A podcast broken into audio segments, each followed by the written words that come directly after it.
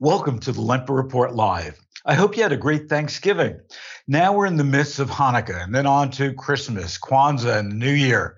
Are you ready? They're coming quick. On today's episode, we talk CVS, Dollar Tree, Walmart, and how our diets are affecting the environment and how we age.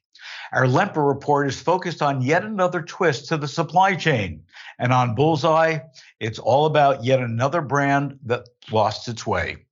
We would love for you to add your insights during the broadcast in the chat, and we'll take those at the end of the broadcast. We bring you our unique insights on grocery retail, sustainability, e commerce, new product reviews, and consumer trends. Sally, what's up, and what are the issues to discuss this week? Hi, Phil. CVS is pulling some greeting cards from their shelves um, in response to PETA requesting that they do this. Um, they're going to take off all the cards that have um, the great apes or chimpanzees um, dressed up in cute costumes or drinking a beer. You've seen these cards in the store that um, are cute and funny, but PETA feels like it's misleading to consumers and it's sending a message that these chim- chimpanzees, the species, is doing well, and they're not. They're actually an endangered species. So, you know, when I read this, um, and I understand PETA's position, um, I, I also happen to love those gorilla and chimp cards. I mm-hmm. think they're great. Um, and, and I think that there's a compromise here that nobody's talking about.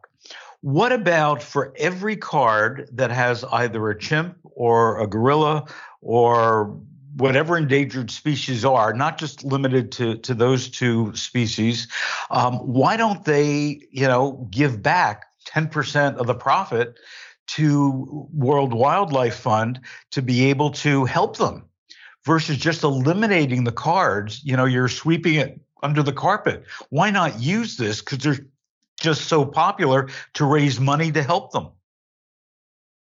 Absolutely. I think that's a great idea. And the World Wildlife Fund, I know my son has received um, images from friends as gifts before of of animals that are endangered and the money went to the World Wildlife Fund. So I think that's a great idea. And if consumers knew that, then uh, maybe they would feel better about buying those cards at CVS.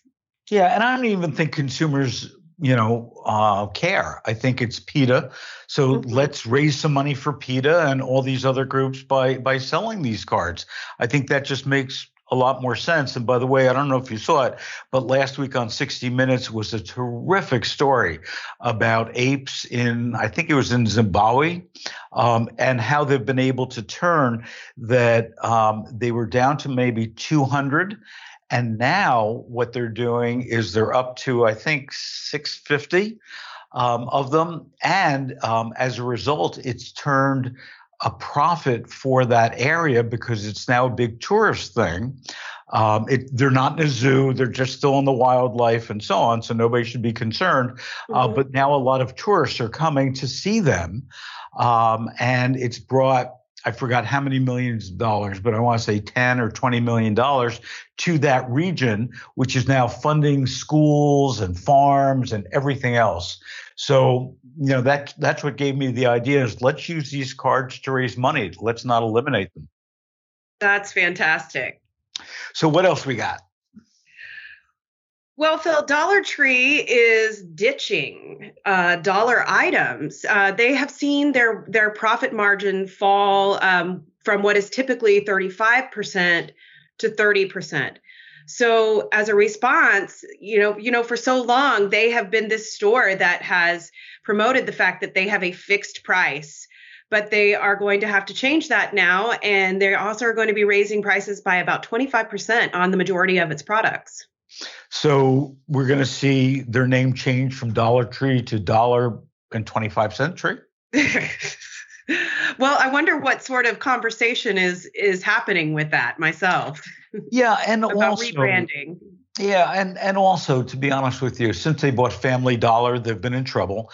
Uh, but you know their profit margin is 35 percent that's much higher than the traditional supermarket is.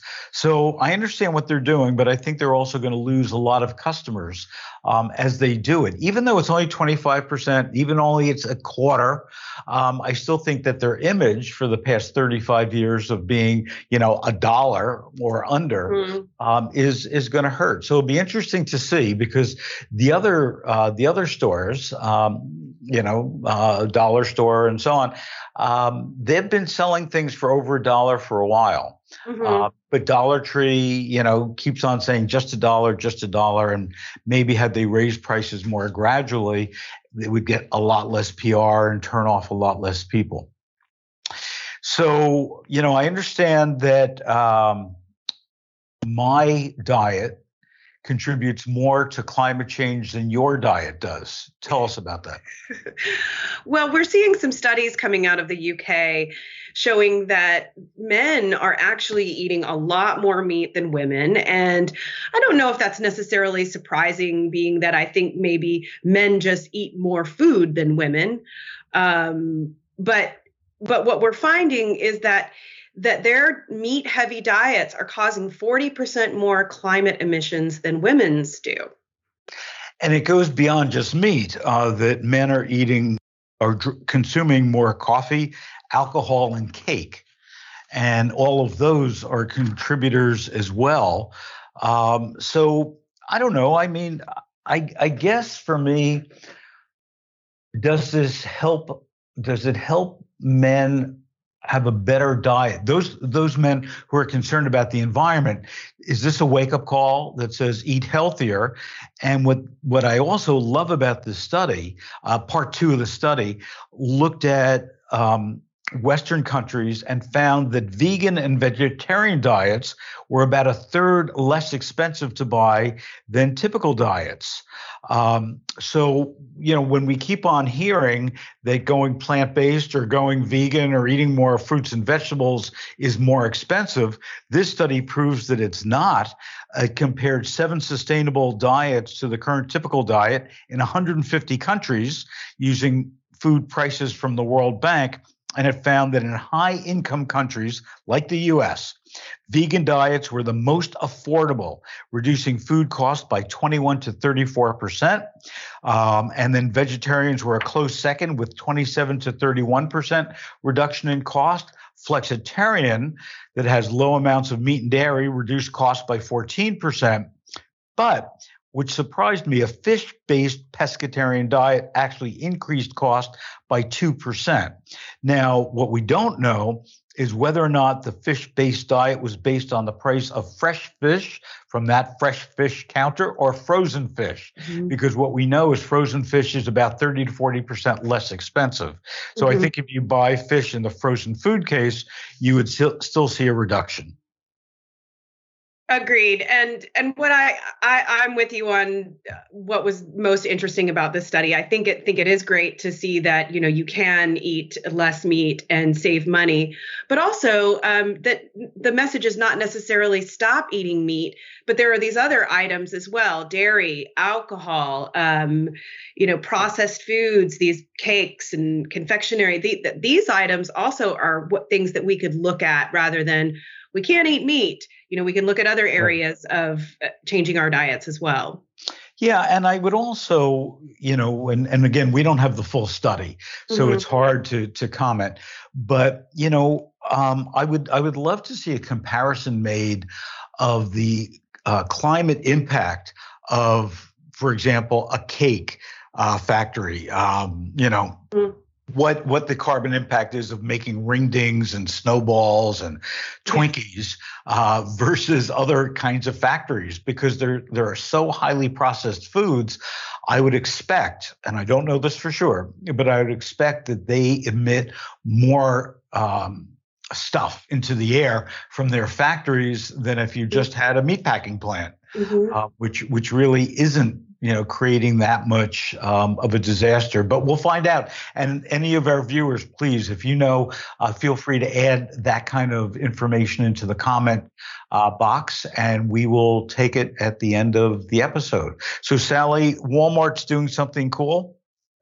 Walmart is doing something cool and you know kind of kind of unbelievable and and seems unrealistic but they they're now using uh, drones and zip these zip line planes at uh, three particular stores in one region um, to deliver items like diapers. Um, there are smaller items available like tuna.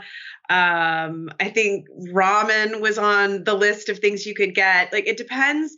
It all kind of depends on what the weight adds up to. So as you're ordering, you're also adding up the weight of the items that you're getting because they're actually going to, you know, take this drone to your house and lower this cable with your box of items into your yard. So they're really doing two things. One is, you know, the box lowered by a cable huh. into your yard, and the other one is with the zip line, which actually is a plane um, that that can go 50 miles. The, the mm-hmm. zip line is only a mile radius from the store. The yes. zip line can go over 50 miles, and what they do, and this I just don't get. Um, and I'm not um, a pilot or an aerodynamic um, expert or a physicist. What they're doing is they're dropping your box of goods by parachute. Mm-hmm. So, um, you know, we've all seen the commercials from Amazon and everybody else saying at holiday time, you know, make sure, you know, th- that we don't leave a box on your doorstep because people are going to, you know, steal it. So if I look up in the sky and I see a parachute, coming down with a box, and we know if there's winds, the parachute might not make it directly to my house. Mm-hmm. Isn't there the opportunity for people to run and see the parachute, you know, and grab the box before the person who ordered it actually did? It seems like so many things could happen. What if it goes into your pool, you know, yeah, or lands on your roof? Yeah. Or, you know? Yeah. What if or it gets caught in a tree? I mean, it it does seem like so many things could go wrong, but I'm sure that there are some there's some interesting technology applied to it. I guess I I can only hope, but I'm not going to order anything by parachute. What else we got? Well, today we're thinking about uh, diets, a lot of us, because we're coming towards the end of the year and people start really turning to thinking about their health and how they can improve it for the new year. One thing that has been really um, really popular in the past year or so is um, diets that um, increase your lifespan, um, these anti aging diets. But the problem with a lot of these diets, which a lot of them are, are including some sort of fasting, whether it's intermittent fasting or um, fasting mimicking which is a uh, which is where you don't completely fast but you just eat certain nutrients that enable your body to mimic fasting. But the problem with these diets is that there's not a lot of science or evidence to back up um, the fact that they actually do what they're promoted for. And most of the studies if not all the studies have been done on rodents Mm-hmm. Um, and and I know we love using rodents to test all kinds of things on, but that's still not a human being. And if we look at the science, to your point, basically, if you want to live a longer life, eat less. Eat less calories. Um, it doesn't make a difference what you're eating, but if your BMI is in check, um, if you're at the proper weight, you will live longer and healthier and better.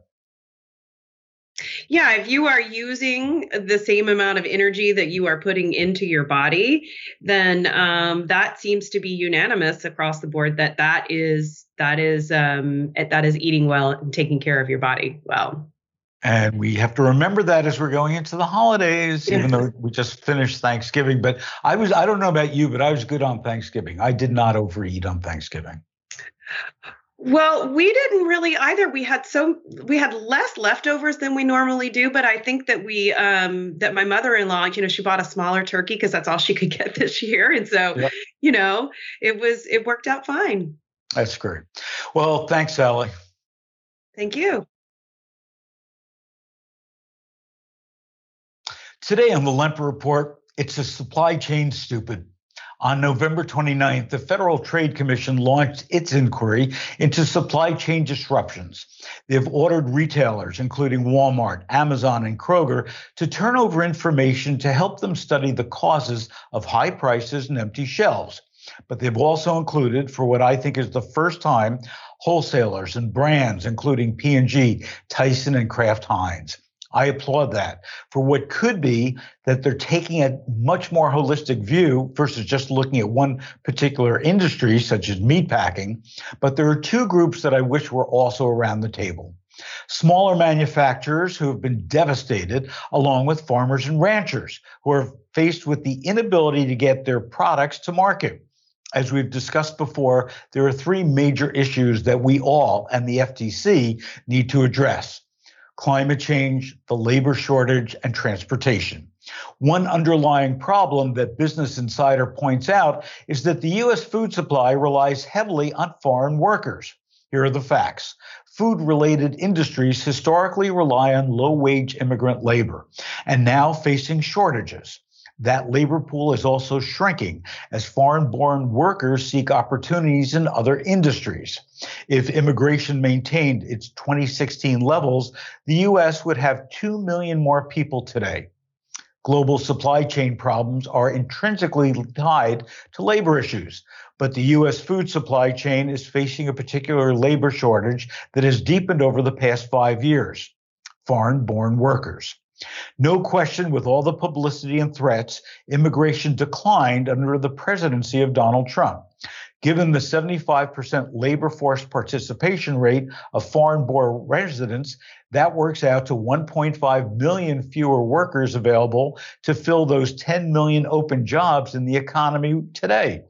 And as a lot of you know very well, a lot of these open jobs are in food related industries, including agriculture, processing, retail, food service, and other services that have a history of relying on these low wage immigrant laborers, including undocumented workers. Many of these undocumented workers, in particular at restaurants that have shut down, says Business Insider, lost their jobs, while those who contain, continued to work were in frontline positions where they were more likely to be infected, such as in meat processing plants with documented large outbreaks. A USDA study finds that as many as half of hired laborers in crop agriculture did not have the immigration status needed to work legally here in the US undocumented workers make up about 10% of the restaurant industry and as much as 40% in some urban centers, according to Eater, mostly concentrated in back of house roles. For the FTC and the White House to understand and to solve these issues, they must bring everyone to the table, not just the big guys. Yesterday, I had the privilege to interview my first Nobel Prize winner, Governor David Beasley, who's now the executive director of the UN's World Food Program and is challenging the likes of Jeff Bezos and Elon Musk to step up and help save millions of lives around the world. He wants them to donate just 3% of their income. He's going after those 11 people who have over a trillion dollars worth of net worth. Next Thursday, he'll be in Oslo, Norway to accept his prize and address the Nobel Peace Prize Forum. Visit USFRA's Facebook page and website to watch the entire conversation and understand just what a serious problem we all have and its consequence and its consequences for us all. And also the way you're describing the right way when we look at agriculture is also giving people the tools to have a life. It's not just giving them a box of food once, but they're going to have food for the rest of their lives. So what do we collectively need to do? to raise awareness of the importance of the next 30 harvests and why this decade matters now in agriculture. Uh, this decade matters big time. Uh, when we look at the future and the numbers, uh, everybody should be alarmed. But unfortunately, the media is not balancing that display of information out there like it should. Uh, but we've we've got an opportunity. When you look at the just in the United States alone, the agricultural expertise for the farmers and ranchers uh, that care about the earth, that care about the planet, care about the children, and the more productive we can be, and then take those best practices and put them in places in Africa and the rest of the world, there's no reason we can't end hunger. Quite frankly, you know, the, the SDGs, the Sustainable Development Goals, like number two, end world hunger uh, by 2030, that really is, is doable. But with man made conflict and all the things we're facing, we're going in the wrong direction. And as I tell the United Nations and I tell others, I said, look, you're not going to solve this problem through government alone, through the United Nations, and through charity. It's got to be the private sector. We have got to get the American farmer, the ranchers, and have them engaged not just better in strategic farming in the United States, but hey, help us in these countries to end hunger and change the way agriculture is done. And there's no reason, for example, Africa should feed, I mean, the whole world, but Africa for certain should be feeding Africa. And there's no reason for that not to be happening. And this is where I think the taxpayers and particularly the farmers and ranchers in America who get it, they understand it. They know what we're talking about. They know what the beauty and the of our planet's all about and how it can produce and we can do it in such a way that's good for everybody. And so I've got to have the engagement of the, of the American farmer. It's critical. And now it's time for the bullseye. I just love brilliant marketing ideas. I respect them. And in many cases, they make me jealous that I wasn't the one who thought of them. And then there are those that make me shudder. Remember in the early 2000s when Heinz came up with their green ketchup. It was an overnight sensation and bumped up sales, but the brand was greedy. So they introduced blue, then purple ketchups, which floundered. After all, how much ketchup does one family need? And even the kids bugging their moms to buy it is not going to solve the problem. No question that kids just love brightly colored everything, including foods. But then, as a last resort, a brand manager decided to try one more idea a mystery bottle where you had no idea what color the ketchup was. It could be orange, it could be teal, or even purple. This brand manager, I suppose, just didn't realize that parents were becoming more concerned about artificial colors, especially those that looked like that they could glow in the dark. And these products proved to be a disaster, not on the shelves anymore. Turkey Hill, in my opinion, is one of the best ice creams on the market and they've decided to follow the Heinz debacle. Or maybe they just hired that brand manager? Who knows? But starting in January, their limited edition mystery flavor is hitting supermarket shelves. They're also running a contest for what they call flavor detectives to win free ice cream for life. Hey, I would love that. The contest launches on December 31st and runs through March 14th. Wait a minute.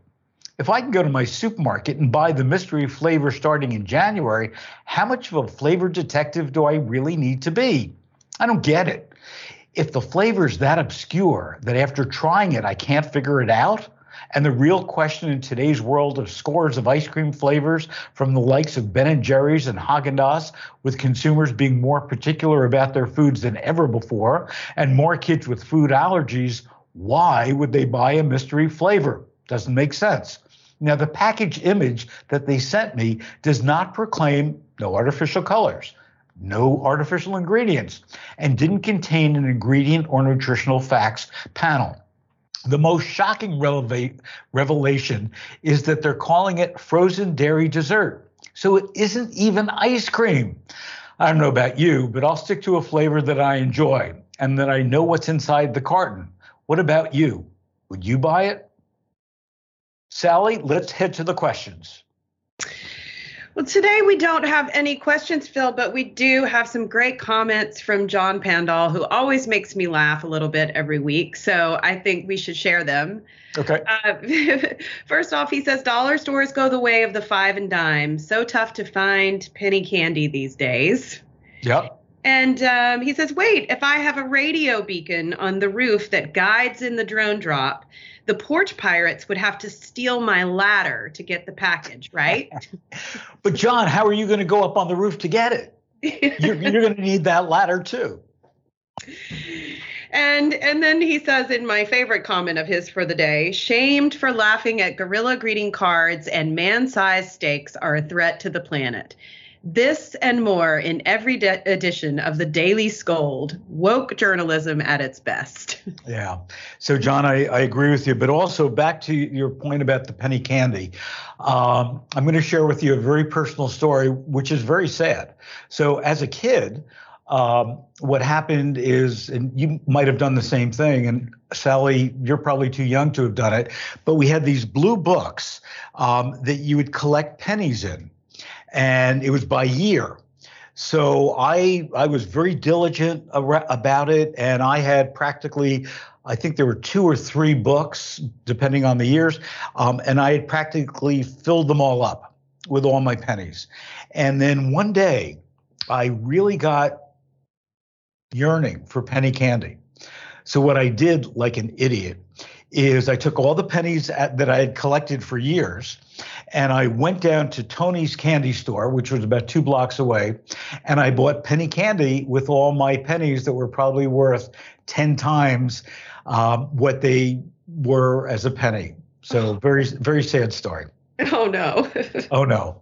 So thank you for visiting us today, John and everybody else. And remember to go to Supermarket Guru and sign up for our newsletters. And also feel free during the week to add your comments to our Facebook, to our Twitter, to our LinkedIn. And until next week, we'll see you here again. Thursday at 10 a.m. Pacific, 1 p.m. Eastern for more of the Lempert Report Live.